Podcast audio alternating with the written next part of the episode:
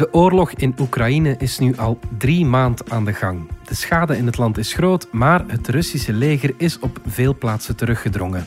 Onze reporter verbleef een paar weken in het land en maakt een balans op van wat ze zag. Wat opvalt, het grote contrast tussen de moraal in de hoofdstad Kiev en de angst in de dorpen daarbuiten.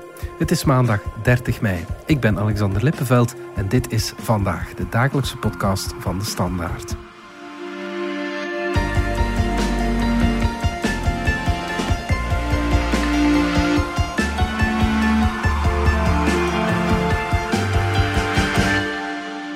Corrie Hanke, buitenlandcorrespondente. Jij verblijft nu al een paar weken in Kiev. Voel je je daar veilig? Ja, ik voel me hier veilig. Je hoort nog wel geregeld uh, de luchtalarmen.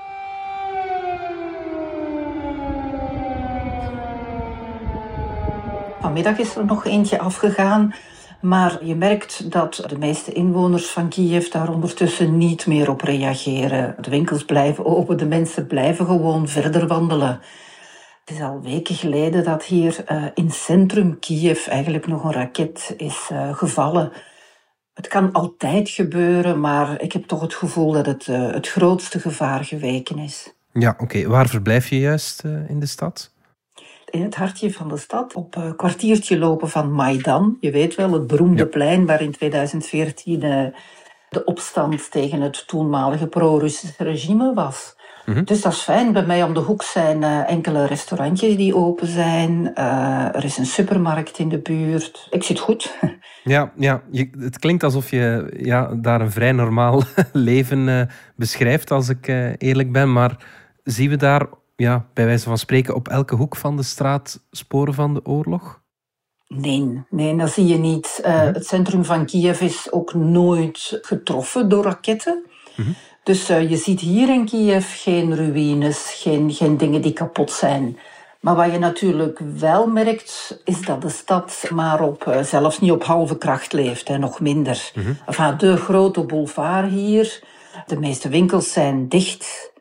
En je ziet wel mondjesmaat dat de restaurants en sommige winkels terug open gaan. Ik ben een week uit de stad weg geweest en toen ik terugkwam viel het me op dat het uh, al meer bruiste dan in het begin. Ja. Dus de stad opent wel langzaam, maar om te zeggen dat ze terug als vroeger is, dat zou zwaar overdreven zijn. Ja, oké. En is het dan een, ja, krijg je dan echt een desolate indruk of gewoon van het is een, een, een rustige zondag of zoiets? Uh? Ja, Kiev kent geen rustige zondagen, want alles is hier uh, de hele week, uh, elke dag open. Maar het zou een, een rustige, rustige Belgische zondag kunnen zijn. Zo ja. zou je het een beetje kunnen zeggen. Ja, ja wat heel raar is voor mensen die in Kiev wonen.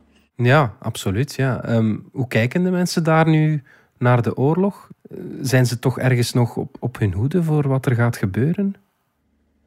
Ja, Hoewel aan de ene kant de baars terug open gaan en dat ik net al, net voor de oorlog, uh, gisteravond zag dat jongeren uh, met hun pinten buiten op straat stonden, uh, merk je toch dat de oorlog in hun achterhoofd blijft en dat ze er niet gerust op zijn. Ik heb gisteravond nog met een vriend van mij gepraat, die zijn vrouw en zijn zoon zitten sinds eind februari, begin maart in Lissabon.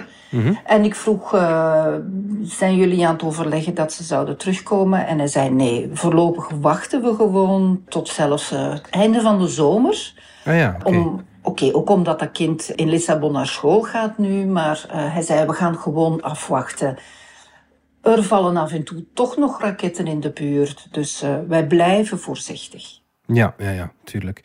Is er ergens een soort, ja, je zei het al, er zijn wel wat restaurantjes en, en winkels open, maar is er ook een soort economisch leven mogelijk? En gaan kinderen daar naar school en kan je, ja, de openbare diensten en zo functioneren die? Je ziet hier heel weinig kinderen. Mm-hmm. Wat ik net zei, heel veel vrouwen zijn met de kinderen naar het buitenland vertrokken. Ja, de mannen zijn gebleven, want die mochten van de regering het land niet verlaten. Dus je ziet hier op straat uh, niet zoveel kinderen. Mm. Dus ik vermoed ook, maar ik weet het eigenlijk niet, dat de scholen nog dicht zijn. Je merkt wel of je leest wel dat in de dorpen, waar op dit moment de oorlog niet meer woedt, of waar de bezetters weggetrokken zijn, dat daar de kleine dorpsscholen soms terug open gaan. Maar ik heb niet het gevoel dat hier in Kiev het onderwijs opnieuw functioneert. Nee. De openbare diensten, het stadhuis en zo, dat is nog allemaal gesloten. De metro rijdt maar op een veel lagere frequentie dan gewoonlijk. Uh, het enige wat min of meer normaal functioneert eh, zijn de spoorwegen, maar die hebben er echt een punt van gemaakt om gedurende de hele oorlog te blijven rijden. Dat zijn zo bijna de helden, de helden van het land geworden. Zo. Um, ja, om ervoor te zorgen dat mensen kunnen vluchten, dat, dat is het, uh, de drijfveer. Of... of ondertussen terug kunnen komen. Ook. Ja, ja, ja, dat natuurlijk ja. ook, ja.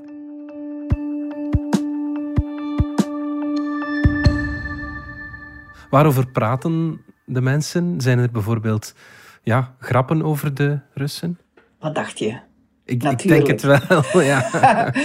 Natuurlijk, er zijn, er zijn enorm veel grappen over de Russen. Um, er wordt meesmuilend gedaan over hun slechte militaire verwezenlijkingen. Ja. Poetin wordt belachelijk gemaakt. Ik zag een paar dagen geleden ergens een winkel waar je uh, toiletpapier kunt kopen, waar elk blaadje een kop van Poetin heeft, bijvoorbeeld. Je kan hier t-shirts kopen uh, met de beroemde postzegel erop. Dus daar zie je zo een man op zijn rug die uh, met een opgeheven middelvinger naar een uh, zinkend schip wijst. Ja, ja, ja. je kan de t-shirts kopen met de beroemde slogan, zoals wij het in de krant hebben vertaald, van Poetin, je kunt ze kussen. Ja. enfin, er is hier een heel ondertussen merchandising bezig met anti-Rusland dingetjes. Ja, oké. Okay. Ja, dat creëert wel een soort gevoel van, ja, van, van, van eenheid uh, en ook Oeh, van luchtigheid. Ja, ja, ja, maar ja, oh, en of, ja, ja, zo. Allee, aan de andere kant, je ziet heel veel Oekraïense vlaggen. Uh, er is hier een, een, boutique die open is, die eigenlijk allemaal kleding verkoopt van Oekraïense ontwerpers. Hm. En daar staat aan elke etalage een enorme grote bord, geel of blauw, en daar staat op zoiets in de trant van bravery is a Ukrainian brand. Oké, okay, ja. In sommige restaurants zie je gewoon op de televisie de hele tijd muziekclips. Maar dat is muziek die gemonteerd is op oorlogsbeelden of op vluchtelingenbeelden. Ja, ja, ja. Uh, zangers, artiesten maken nummers speciaal voor de oorlog. Ja, ja, um, en dus ja, die tv's in de restaurants, als ze opstaan, dan zie je gewoon constant heldhaftige oorlogsbeelden of treurige vluchtelingenbeelden. Ja, ja, ja. zoals die, uh, die clip van de Eurosong-winnaars uh, daar. Ja, um, ja, zoiets. Ja.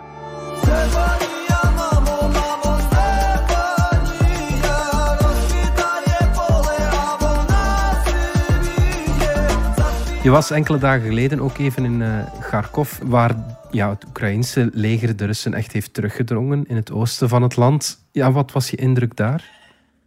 In Kharkov zelf, in het hartje van de stad, in het centrum van de stad, zijn heel veel gebouwen vernietigd. Mm Kharkov heeft ook een heel grote markt, zo een, een groot handelsmarkt. Die is totaal vernield. Mm. Er was zo een, uh, een blinky winkelcentrum. Van buiten merk je dat niet, maar daar is een raket midden erin gevallen. Ja.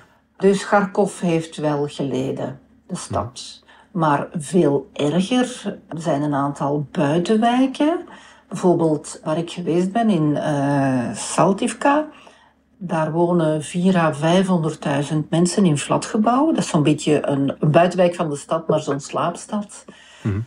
Ik denk dat daar geen enkel appartement nog bewoonbaar is. Ja. Mm. Elk flatgebouw is daar geraakt. Dat Ja. is oh, verschrikkelijk.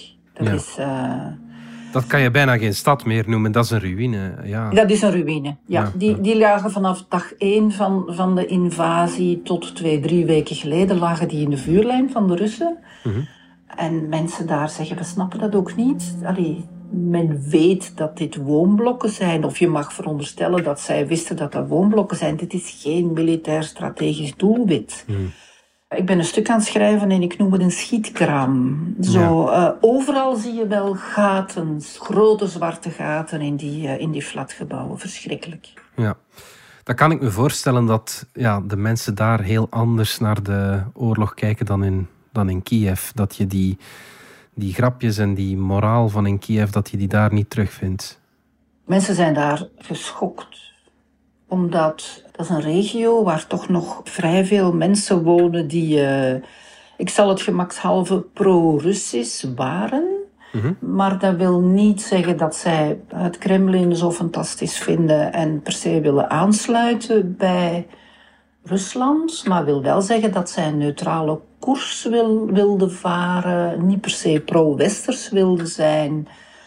Poetin heeft de goodwill bij die mensen compleet verspeeld. Ja, tuurlijk. Ja. Mensen die tevoren, om het op zijn Duits te zeggen, dus de Ruslandversteers waren, die argumenten hadden om Poetin te verdedigen, dat is nu ondenkbaar. Ja. Ik heb daar met activisten en, en een paar politici gesproken de mensen die vroeger pro-Russisch waren, laat het me maar zo zeggen, of die altijd wel positief over het Kremlin spraken, die zijn of van de radar verdwenen, of die komen bij wijze van spreken niet meer buiten, die, eh, die uiten zich niet meer, die... Uh... Iemand zei me die, die een compleet waardesysteem is door elkaar geschud. Dus die moeten alles eventjes terug op een rijtje zetten. Ik, ja. ik ben in, in één huis geweest in Saltivka bij een man. Zijn appartement was uh, ja, glasstukken op de grond, meubels dat je geen meubels meer kunt noemen, muren die waren half ingestort. Echt verschrikkelijk. Mhm. En je hoorde aan alles dat die man eigenlijk tevoren richting Rusland keek. Hij, hij luisterde naar de Russische televisiezenders. En hij zei me, ja, ik dacht niet dat de oorlog zou komen, want de Russische zenders zeiden dat de Amerikaanse inlichtingendiensten onzin aan het vertellen waren. Dus ik heb me in slaap laten wiegen. Ja. Op een zeker moment zei hij, hoe hebben ze dit ons kunnen aandoen? Hmm. Hmm. Dus de wanhoop bij die man, niet alleen omdat zijn appartement helemaal kapot is, maar ook het feit dat heel zijn, zijn wereldbeeld ja. in elkaar gestort is dat maakt het verschrikkelijk moeilijk. En ik denk dat in Kharkov, allee, dat hoor ik toch van mensen met wie ik gepraat heb, dat daar op dit moment nogal wat mensen mee worstelen. Ja. Ik, vroeg aan, ik vroeg aan iemand, kun je mij alsjeblieft met zo iemand in contact brengen? Iemand die daarover wil praten. Die man in het appartement, die zei dat niet. Dat kon je gewoon deduceren uit de woorden die hij zei. Maar ik had heel graag een, een interview gedaan met iemand die mij zou vertellen van... Oh mijn god, ik was fout of, of wat is er gebeurd? Maar de persoon die mij zou kunnen helpen, want die heeft vrienden die zo dachten, die zei, vergeet het. Er is op dit moment niemand die met een journalist gaat willen praten over het feit dat hij al die jaren fout was. Dat gaat hij niet doen. Het is inderdaad heel je wereldbeeld dat instort, hè, zoals, je, zoals je zegt. Zijn er nog Rusland-fans te vinden of helemaal niet meer? Dat weet ik niet. Als ze er nog zijn, zitten ze onder de radar. Ja. Ja. Ik heb wel, maar ik weet niet of dat klopt, dus ik kan me alleen maar vertellen hoe die mevrouw mij dat verteld heeft op straat. Alweer in Saltivka heb ik met een vrouw gepraat en die vertelde mij dat ze ergens in een kelder was geweest, dus een schuilkelder, waar toch nog mensen waren die zeiden dat het de schuld van Oekraïne was. Ja, toch, ja. Maar dat zijn haar woorden. Ik heb dat zelf niet gehoord. Ik denk dat het op dit moment, als je dat zeker in het oosten doet, of hier in, in de buurt van Kiev, waar die verschrikkelijke misdaden gebeurd zijn, ik denk dat dat zelfmoord is. Bij wijze van spreken, als je nu nog zou proberen om de Russen te verdedigen, uh, ik denk dat dat niet wijs zou zijn. Ja, en ze zelfs niet begrijpen of, uh, of, of, dat nog wel, want dat is nog een verschil natuurlijk. Hè. Ze begrijpen of ze verdedigen. Maar daarvoor zijn de gruweldaden van Pucha, de verkrachtingen, de, dat wordt hier in de media wel allemaal breed verteld natuurlijk. Ja, ja. Dat kun je niet meer verdedigen. Mm. Dat kan niemand verdedigen. Het enige dat je zou kunnen doen als je per se het Kremlin wil verdedigen, is zeggen dat het allemaal leugens zijn. Mm. Maar dat heb ik hier nog niemand horen zeggen. Er is ongeloof, er is wanhoop. Is er ook nog angst? Zie je mensen die nog steeds vrezen voor hun leven, alsof, alsof de Russen daar nog steeds zijn? Ja, maar ze zijn er nog, hè. In Oost-Oekraïne wordt nog zwaar gevochten. Mhm. En uh, ik heb zo'n kaartje waar je dag aan dag een beetje de vorderingen kunt bekijken van de twee legers en je merkt dat de laatste dagen, volgens dat kaartje in ieder geval, de Russen in Oost-Oekraïne weer terrein aan het winnen zijn. Dus zelfs in de bevrijde gebieden is de oorlog nooit weg. Mensen, zeker degenen die op een aantal kilometer van de huidige frontlijn wonen, die proberen s'nachts terug naar de schuilkelders te gaan. Ja. Omdat ze het gewoon niet vertrouwen. Er kunnen nog altijd raketten op hun huis vallen. Tegelijkertijd merk je bijvoorbeeld de burgemeester van Kharkov. Die heeft vandaag of gisteren de metro terug laten rijden. Ja. Dus die doet echt zo van, oké, het is voorbij, we moeten verder, we gaan onze stad weer opbouwen en ehm, we gaan terug naar het normale leven proberen te gaan. Ja, Maar ja. ik, eh, gaat mij dat natuurlijk niet zeggen, maar ik denk, ik denk dat dat ook een manier is om, om de bevolking moed in te spreken en, en te motiveren. Maar het idee dat de oorlog voorbij is, ehm, is hier eh, zeker niet ingeburgerd. Nee. Hetgeen ik zei, die vriend die, eh, die, die gaat pas eind deze zomer evalueren of het goed is, of zijn vrouw en zijn kind terug naar Oekraïne kunnen komen. Ja, ja, tuurlijk. Ja. Misschien tot slot, Corrie, wat heeft ja, de diepste indruk op jou gemaakt? Ik vind dat bijzonder moeilijk.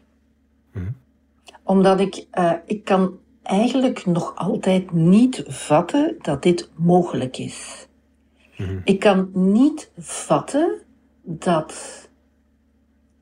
Russen in koelen bloeden een heel dorp wekenlang in een kelder opsluit, zonder licht, met weinig lucht, waar de mensen op elkaar geprankt staan.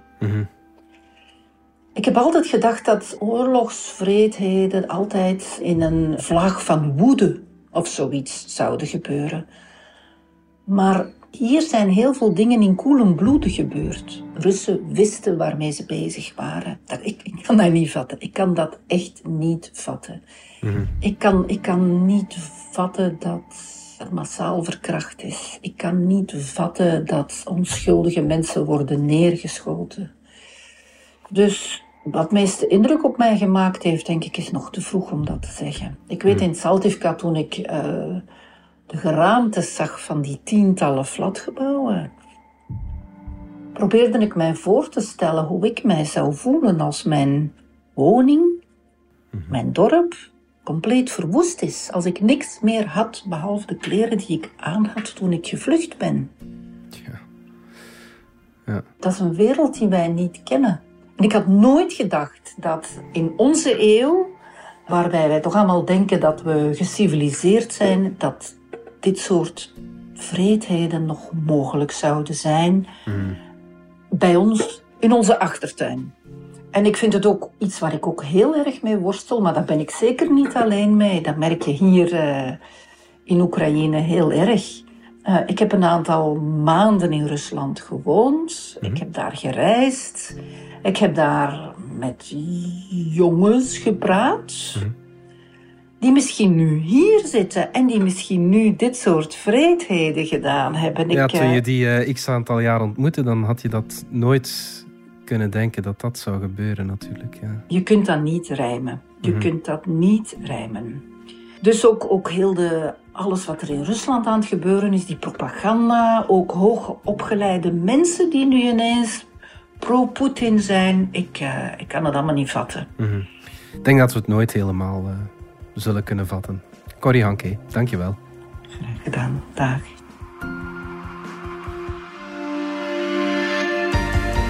Dit was vandaag de dagelijkse podcast van de Standaard. Bedankt voor het luisteren. Download onze app DS Podcast of volg ons op Spotify, Apple Podcast of eender welk ander podcastplatform. Alle credits van de podcast die je net hoorde vind je op standaard.be-podcast. Reageren kan via podcast.standaard.be. Morgen zijn we opnieuw.